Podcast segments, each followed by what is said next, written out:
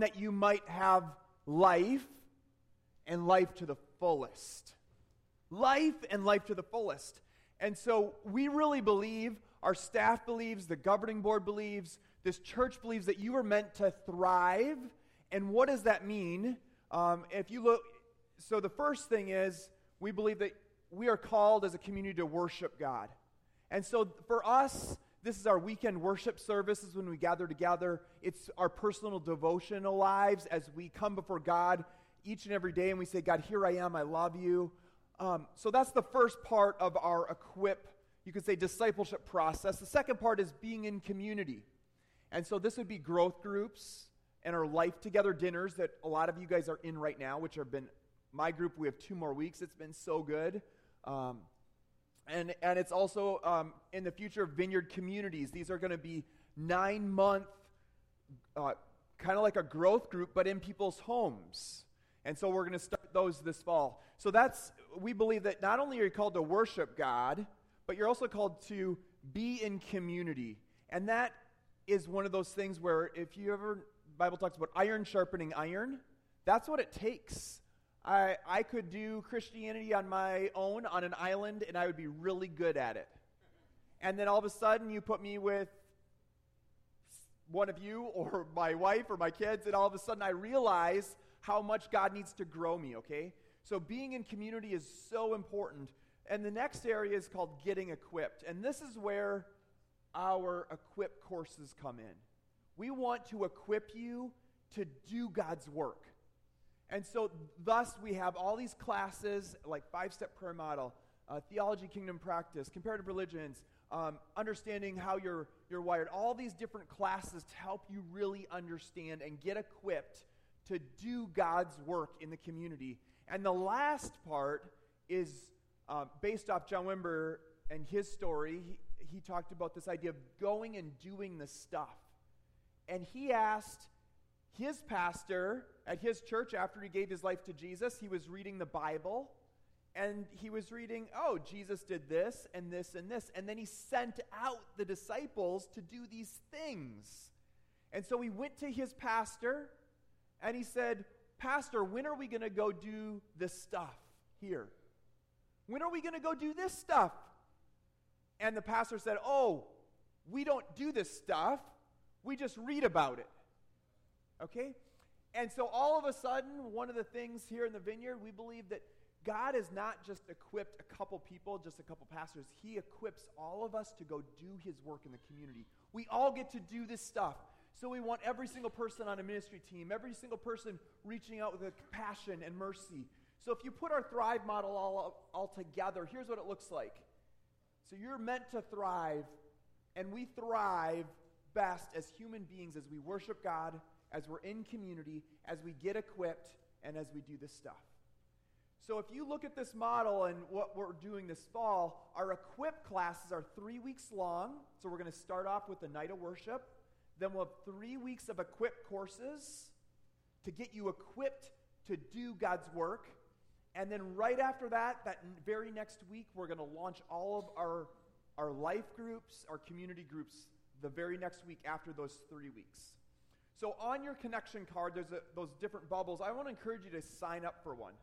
Um, there going to be some re- there's going to be some really good classes. We want to see you fully equipped, prepared to do what God's calling you to do and to be his hands and feet in our community. Okay? So that's our Thrive model.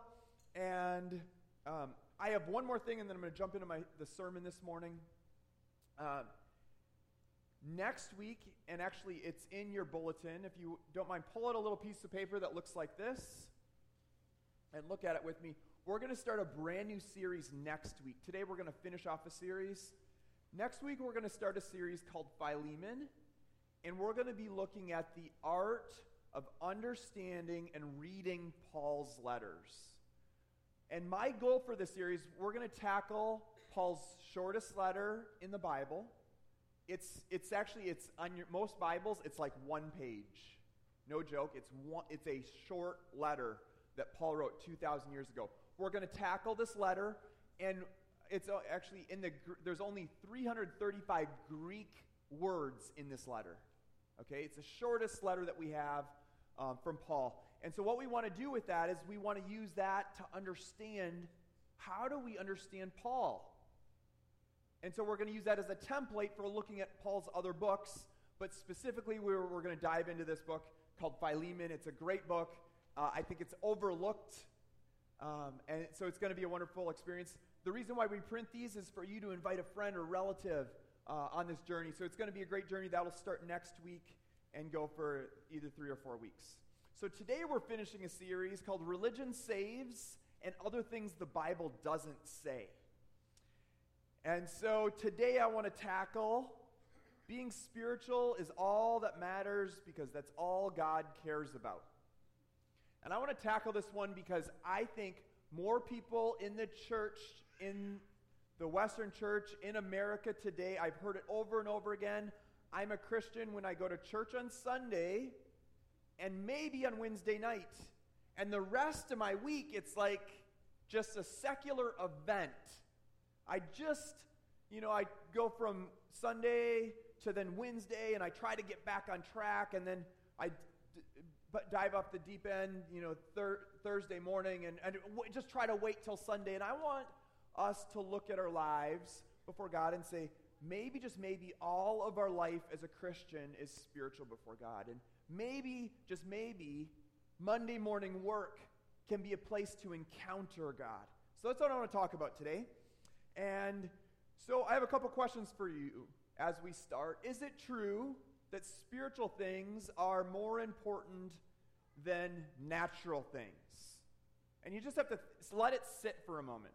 Is it true that spiritual things are more important than natural things? Is like going to a Bible study a higher or more excellent activity than working? Don't answer, just let it sit with your heart for a moment. Is praying and reading your Bible always more important than eating or mowing the grass or cleaning the house, doing homework, coffee with a friend, exercising, running, whatever you, however you want to fill in the blank? Is it? Is it in our brains? Um, Eric Liddell, he loved to run. And you guys have probably heard this story. Um, but Eric loved to run, and he was fast. He was really fast. Now, he and his family had signed up and they had committed their lives to going to be missionaries in China. But Eric also loved to run. He's from England, and he loved to run. And um, so he's this devout Christian, and he's one of the greatest runners in the world and he lived in the 1920s. His sister named Jenny said, said, Eric, you have to give up running. It's a secular earthly endeavor, and you need to get back, uh, you know, get to the field in China. And as Eric and Jenny are having this conversation, um, he has this epiphany moment, and here's what he says to his sister. And his sister was really questioning his commitment to God. He said this. He said, he said, Jenny, I believe that God has made me for a purpose for China. He also made me fast. And when I run, I feel his pleasure. To give up running would be to hold God in contempt, to disrespect God. And so, if you know his Eric's history, he was in the 1924 Olympics, and his fastest race was the 100 meter. And Eric, the preliminaries for the 100 meter happened on Sunday. And Eric refused to run. He's like, This is, this is the Sabbath, but for God, I'm not going to run. And so he was disqualified. He could not even run his very best uh, he, that, that was his number one race, and he was the best at it. Uh, when he raced, he qualified for the 200 meter, the 400 meter, and something else. And so he, when he was in the final race for the 200 meter, he took third place. He took a bronze medal home with him. And so then he had signed up, you know, he, he qualified for the 400 meter. And the 400 meter was like the farthest from his, like, where 100 meter was the best, 200 meter was okay, but 400 meters is just not great for him. And so he's at the he's at the, the blocks ready, and somebody comes walking by him and hands him a little piece of paper. And the little piece of paper said this Those who honor me, I will honor. And they quoted 1 Samuel 2.30. And um, Eric had this in his hand. He crumpled it up, held it, and he ran, and he won the gold. And not only did he win the gold for the 400 meter, he beat every the world record at that moment. And so, right after this all happened, uh, the next year, 1925, Eric went to China to be a missionary. In 1941, England contacted all their people that was serving in China as missionaries and other things and said, You guys have to get out. The government's in turmoil. Um, he's, he decided to stay. And he uh, died as a martyr in 1945 when he was 43. Hello? Am I on? Okay. He died when he was 43 years old. In 2008, Chinese authorities communicated that Eric had given up an opportunity to leave the country in a prisoner exchange, and he gave his position up to a pregnant woman. And that's, that's his whole story, or at least the, the running missionary side of his story. And so many of us, the reason why I bring this story up is because so many of us are like Eric's sister Jenny, and we label things as secular. So running secular and going to church and praying are sacred. And, and uh, too many of the church have tied this idea of secular with the natural things in life, the normal waking up, getting up, eating, normal life activity, going to work, doing, doing the average life things. And we pit that against the spiritual and the sacred. And if we could define, let me define uh, secular for you. Secular is a state of being separate from a relationship with God. Separate from relationship with God versus spiritual, being with God. And we tend to believe that the spiritual is, like I said, church and Bible study and devotions and praying and church functions. And the rest of life is secular. It's eating, working, driving kids to school, shopping, game night, grocery shopping, going to the park, going to the doctors, all that type of stuff, bathing, everyday mundane things is the secular side of my life. And what I would like us to do as a church community is completely reframe all of it. Reframe all of it. Everything in your life, if you are a Christian, is sacred. Everything. Because what, what we do, we have, we do everything with God. And that's the very definition of sacred with God versus, uh, versus secular without God. Everything we do, we are called to do with God. And I think if we reframe this, all of a sudden you start to realize, oh my gosh, God's trying to use me in this particular situation at work because my work is no longer a secular endeavor. My work is sacred before God. So, have you run into the hyper spiritual, hallelujah, God bless you, Brother John, not thinking, leave your, Christ- your brain at the door Christian? Anybody run into one of those? I've run into several. Um, they tend to hyper spiritualize everything. Every decision is bathed in prayer. Do I buy mayonnaise or Miracle Whip? God, do I buy Cheerios or Wheaties today? Do I bite or cut my nails? I don't know. God, give me direction. Do I nap or read the newspaper? Boxers or briefs? And the list goes on and on, right? Um, I, yeah, I, it's a little over the top, but it's, I've met some. Um, and this is a true story. There was a lady, Karen. She was in my church growing up. She was the sweetest lady in the world. She started watching TBN, Trinity Broadcasting Network. And as she watched this, she got this idea in her head that she didn't want to do anything secular in her life. She only wanted to do the holy sacred before God. And so she just said, I'm not doing anything. I'm sitting in this chair in my living room unless God tells me to do it.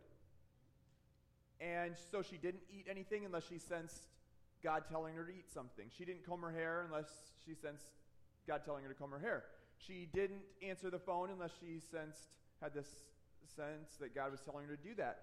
She didn't open her shades in her house. She didn't go anywhere or do anything. She didn't get her mail or read her mail. She didn't even brush her teeth. Okay, now my mom heard about this, and, and just so you know, Karen was not insane. She had this idea that all this stuff over here is secular, and I want my life before God to be, I'm, I just want to like, I want to bounce around and, from cloud to cloud, walking with God. And, and this stuff is preventing me from a deeper, more profound relationship with God. So she had this idea that all this earthly, natural stuff was secular. And so she wasn't insane, though. And so my mom went to her house after about 10 days of this, and she said, Karen, get out of, get out of that chair right now. Go brush your teeth, comb your hair, take a shower. We're going for a walk. And they took a walk outside, and um, she, my mom said, You know what? All this natural stuff, what if you did all that with God? And God's not absent from any of it. And so my mom had to shake her back into a reality, maybe a reality that she had missed because she had viewed this secular, secular, secular, sacred divide in her life. You know that God desires to use your mind and your spirit? God designed us holistically body, spirit, mind, emotions, not just spirit. Now, Jesus was all of those things too. Do you know that? And today we're going to read a story of the Son of God at a wedding party. And I love this story. It's one of my favorite stories. And so if you got your Bibles, turn to John chapter 2.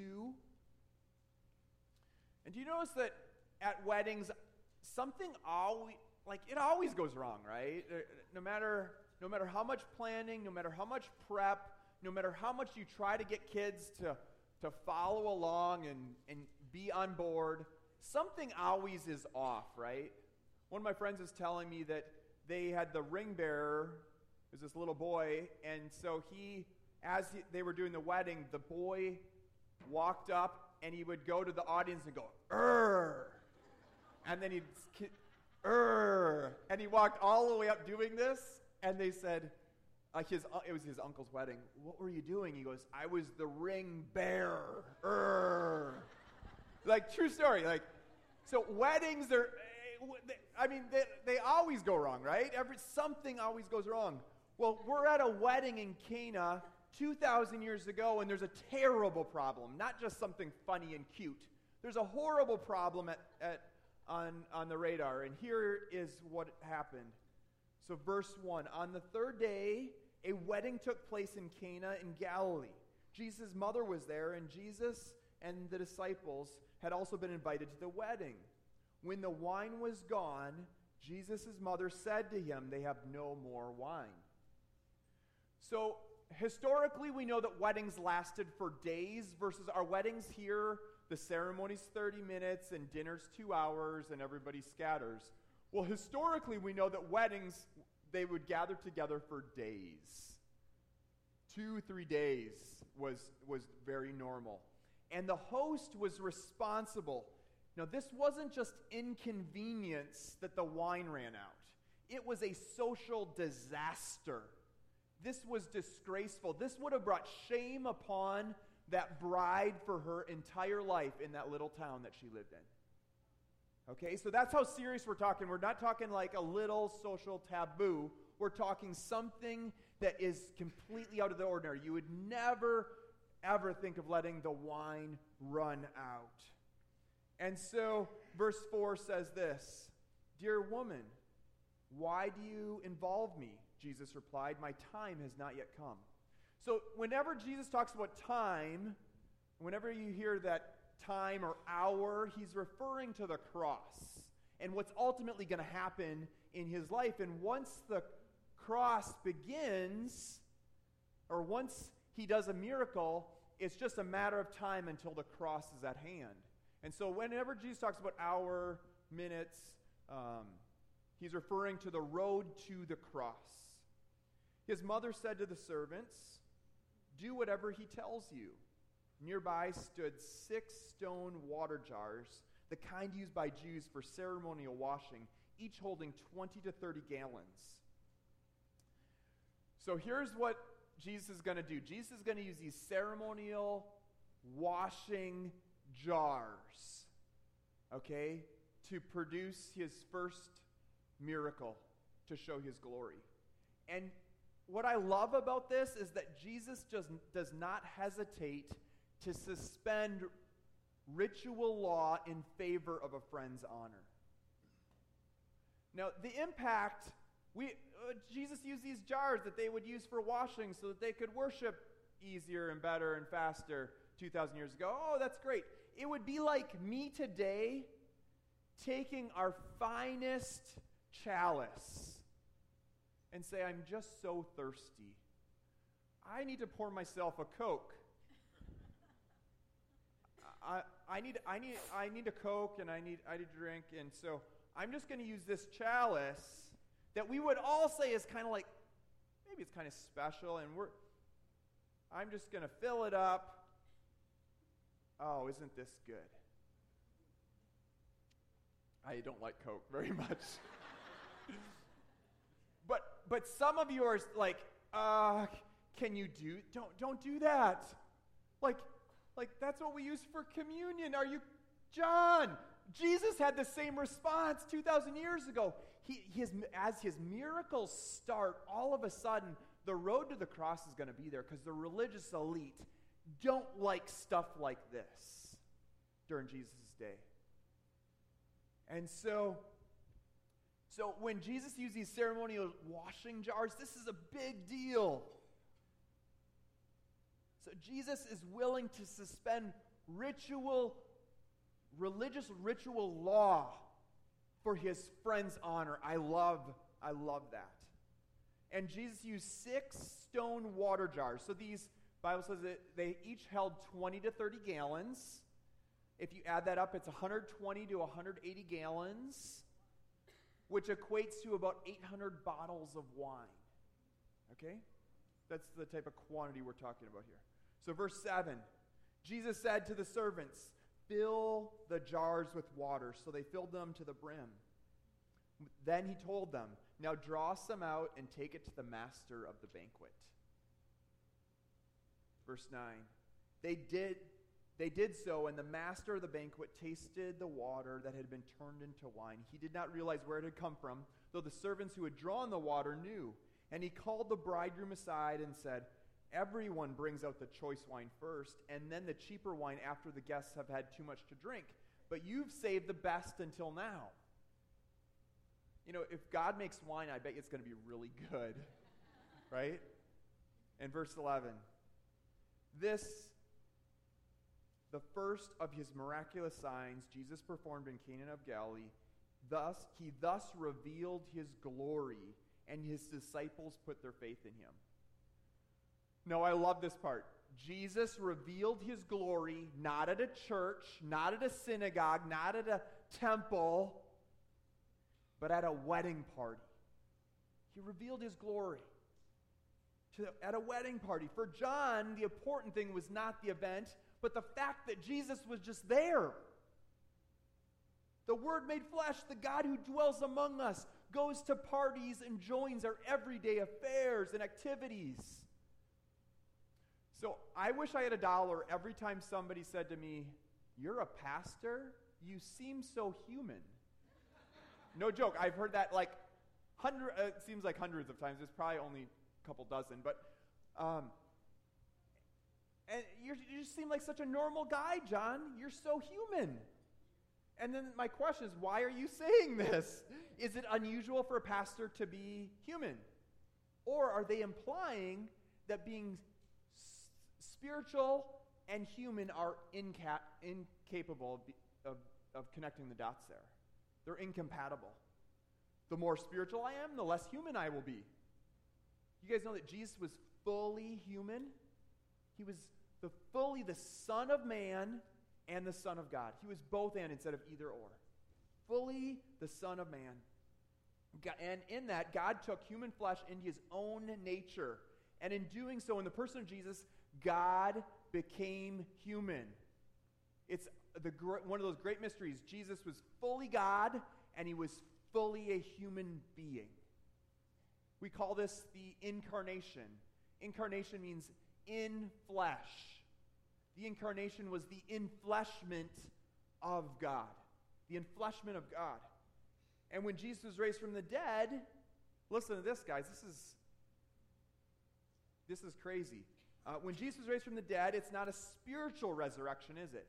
His physical body was resurrected, came out of the grave. Luke's gospel, Jesus is actually eating. Okay? So God not only became human for 30 plus years of his life, of Jesus' life, but upon his ascension into heaven, he therefore took human flesh upon himself forever. What? Being human is good. Humanity is good. And some of you are saying, but what about the sin issue, John? Let me tackle it. Um, Jesus didn't come to deliver us from our humanity, but to deliver our humanity from the power and the curse of sin in our lives, from the abuse of our humanity. Jesus came to make our humanity holy. And what does holy mean? It just means set apart for God. Set apart for God. Not less human. Not less human, guys. So when I became a Christian, I didn't become less human. When you became a Christian, you didn't become less human. My humanity became set apart for God's purpose and plan. Follow me? Okay. There's some people. Okay. Follow me? You're. You're good. Okay, so whatever we do, even if it's the common and mundane, the eating, drinking, sleeping, we're doing that stuff for the glory of God in our lives. And I've mentioned to you th- this concept before, but I, it's worthwhile bringing up in this context here. So there's always two ways to look at your life as a Christian. And I think this is really important.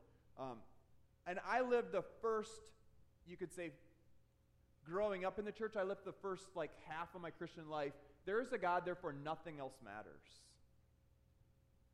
But there's a second way to live that's so much more healthy and whole, and it, it, it, it brings life to our relationship with God. There is a God, therefore everything matters in life. Everything. My eating, drinking, sleeping, all that stuff now matters. Because God is real and alive. So as God is interested in my like, you know, your family camping trip this week as he is in the service? Yes. God is. Is God as concerned about dinner tonight with friends as he, in, as he is in the pre service prayer that we had? Yes. Is God as interested in the Dodgers winning the World Series because they're doing really good as he is in our growth groups? No! Well, maybe. I don't know. I don't know. But you get my point, right? Remember, all of life is sacred. And as a Christian, we always have this choice. So I can take this event that's going to happen later today, and if I, I can exclude God from that, and it becomes, it becomes, it's not sacred anymore. It's a secular thing in my life. But that's not God's plan or heart. God says, nope, this is, do that with me. It's the with God life that we're talking about. Everything we do, we do with God. So all of life is sacred. Um, and I think about it this way so, uh, you know, I'm a dad. I have, I have quite a few kids, and I'm really interested in all of my light, all of my five kids, and all the things that they do. And I am very interested in their spirituality. Um, my son Creed, he was in Mexico, and he came back, and he was telling me some stories. And I remember when he was five years old, we were chatting on, we were driving, and he said to me as a five year, I said, Creed, who's, we're just going back and forth with questions. And I said, Creed, who's your best friend? And right off the tip of his mind, he just said, God. And as a dad in that moment, I'm like, oh, my son that's five years old believes his best friend is God. That is amazing. I'm doing something right. But guess what? So I'm interested in his passionate spirituality and that growing in his life. But guess what? I'm also, as a dad, interested in every other part of his life.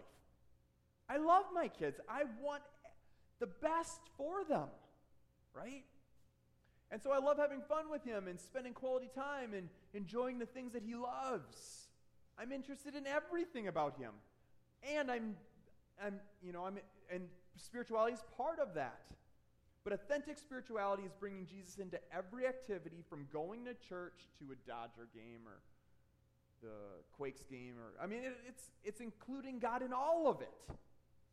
So let me read to you guys Romans 2:1 from the message. So here's what I want you to do.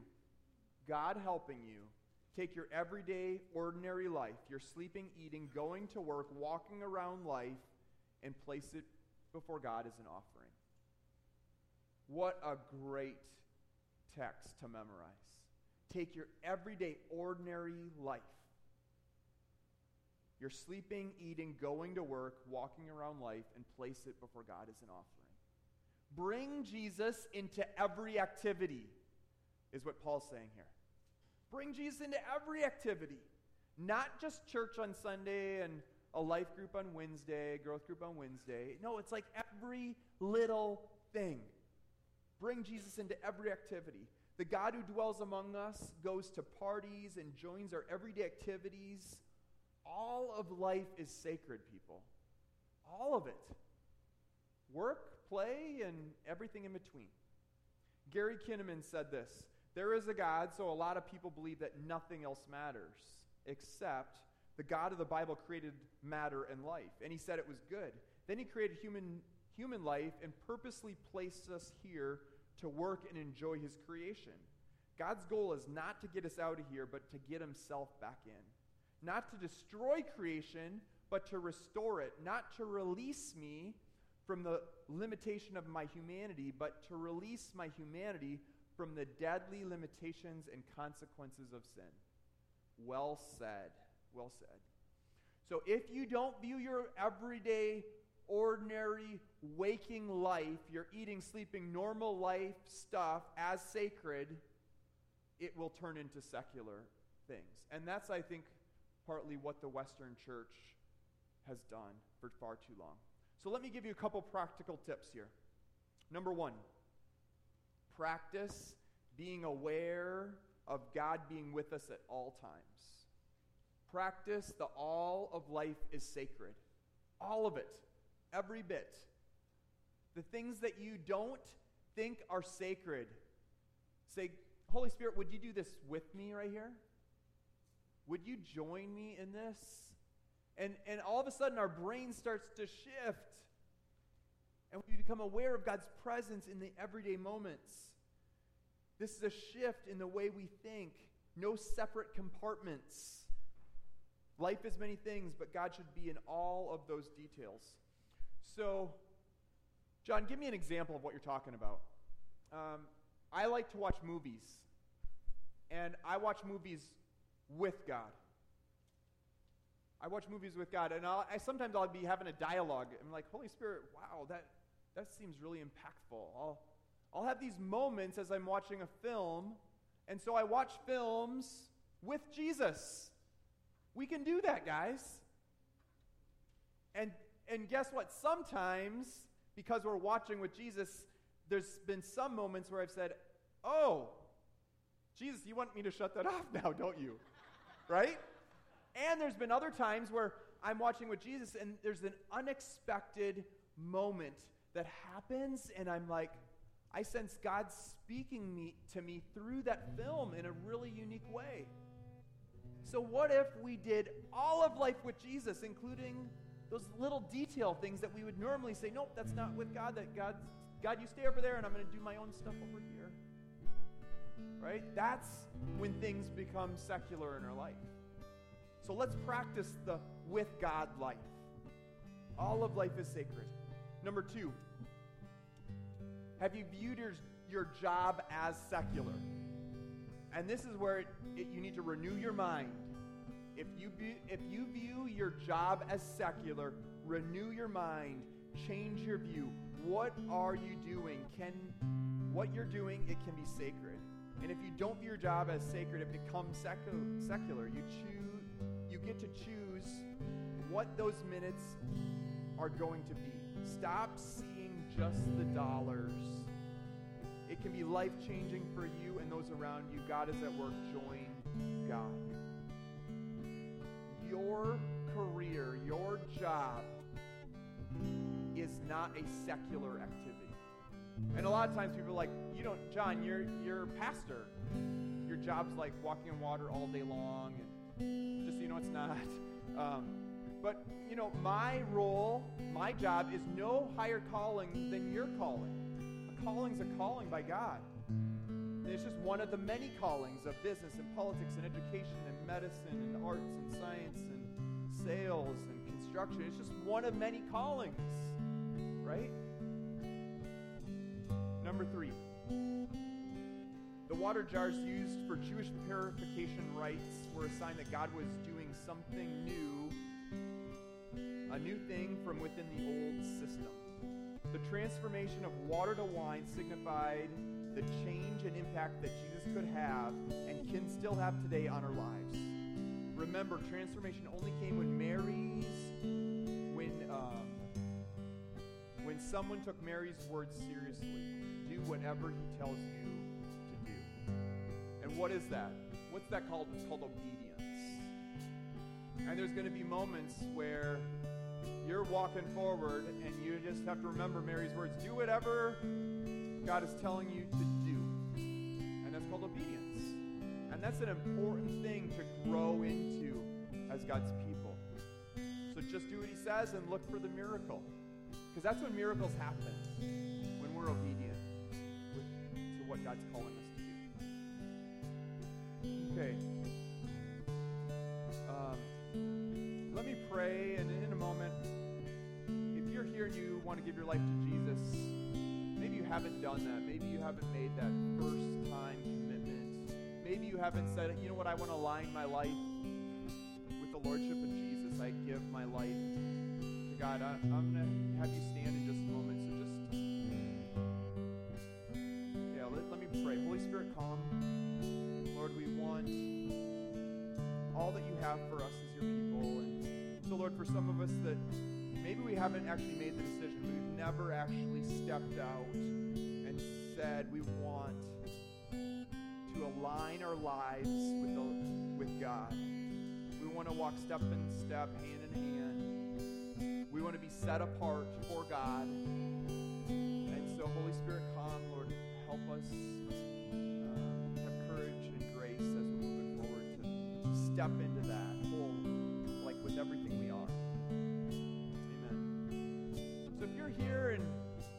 maybe that's you, maybe you're saying, you know what, I need to give my life to Jesus.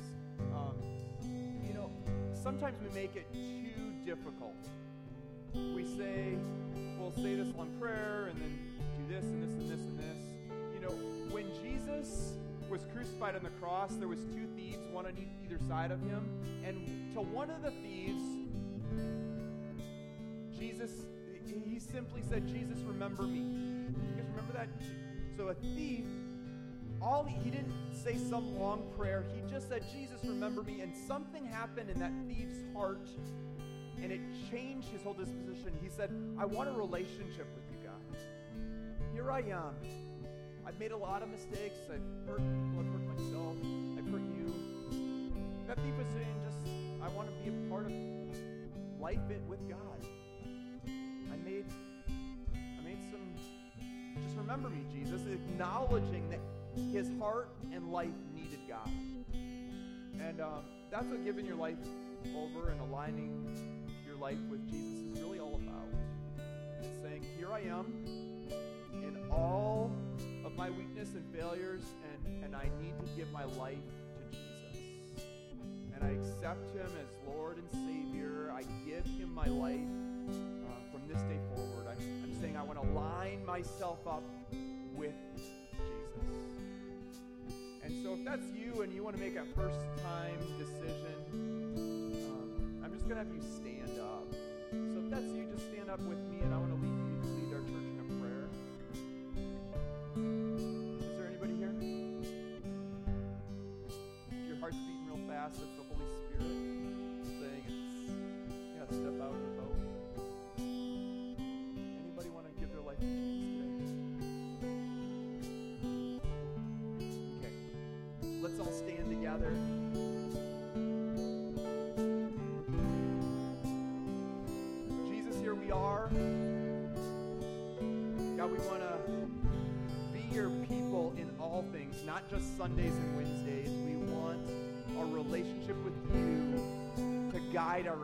entire life. And so, God, here we are. We want to serve you. We want to love you. We want to acknowledge you in the smallest little things in our life. And so, as we're singing this song, I want you to answer this question in your heart today. And we'll have our closing prayer in just a minute. But ask Jesus to hold your hand and guide you to where your life as secular. Just during the song, like, Jesus, lead me to those spots, those moments where I have left you behind. And, and it could be work, it could be golf, it, it could be whatever. So ask the Holy Spirit to show you those moments during the song. And then, sign of saying, God, thank you for revealing that to my heart. Just like say, God, I give you that. I choose to enter into that relationship with you. I want to do that with you instead of without you. My life, I want that area of my life to be sacred, not secular anymore. Okay? So let the Holy Spirit fill in that hole for you as we sing this song. And then when we're in a minute, we'll have our ministry team come on up. But let's sing together.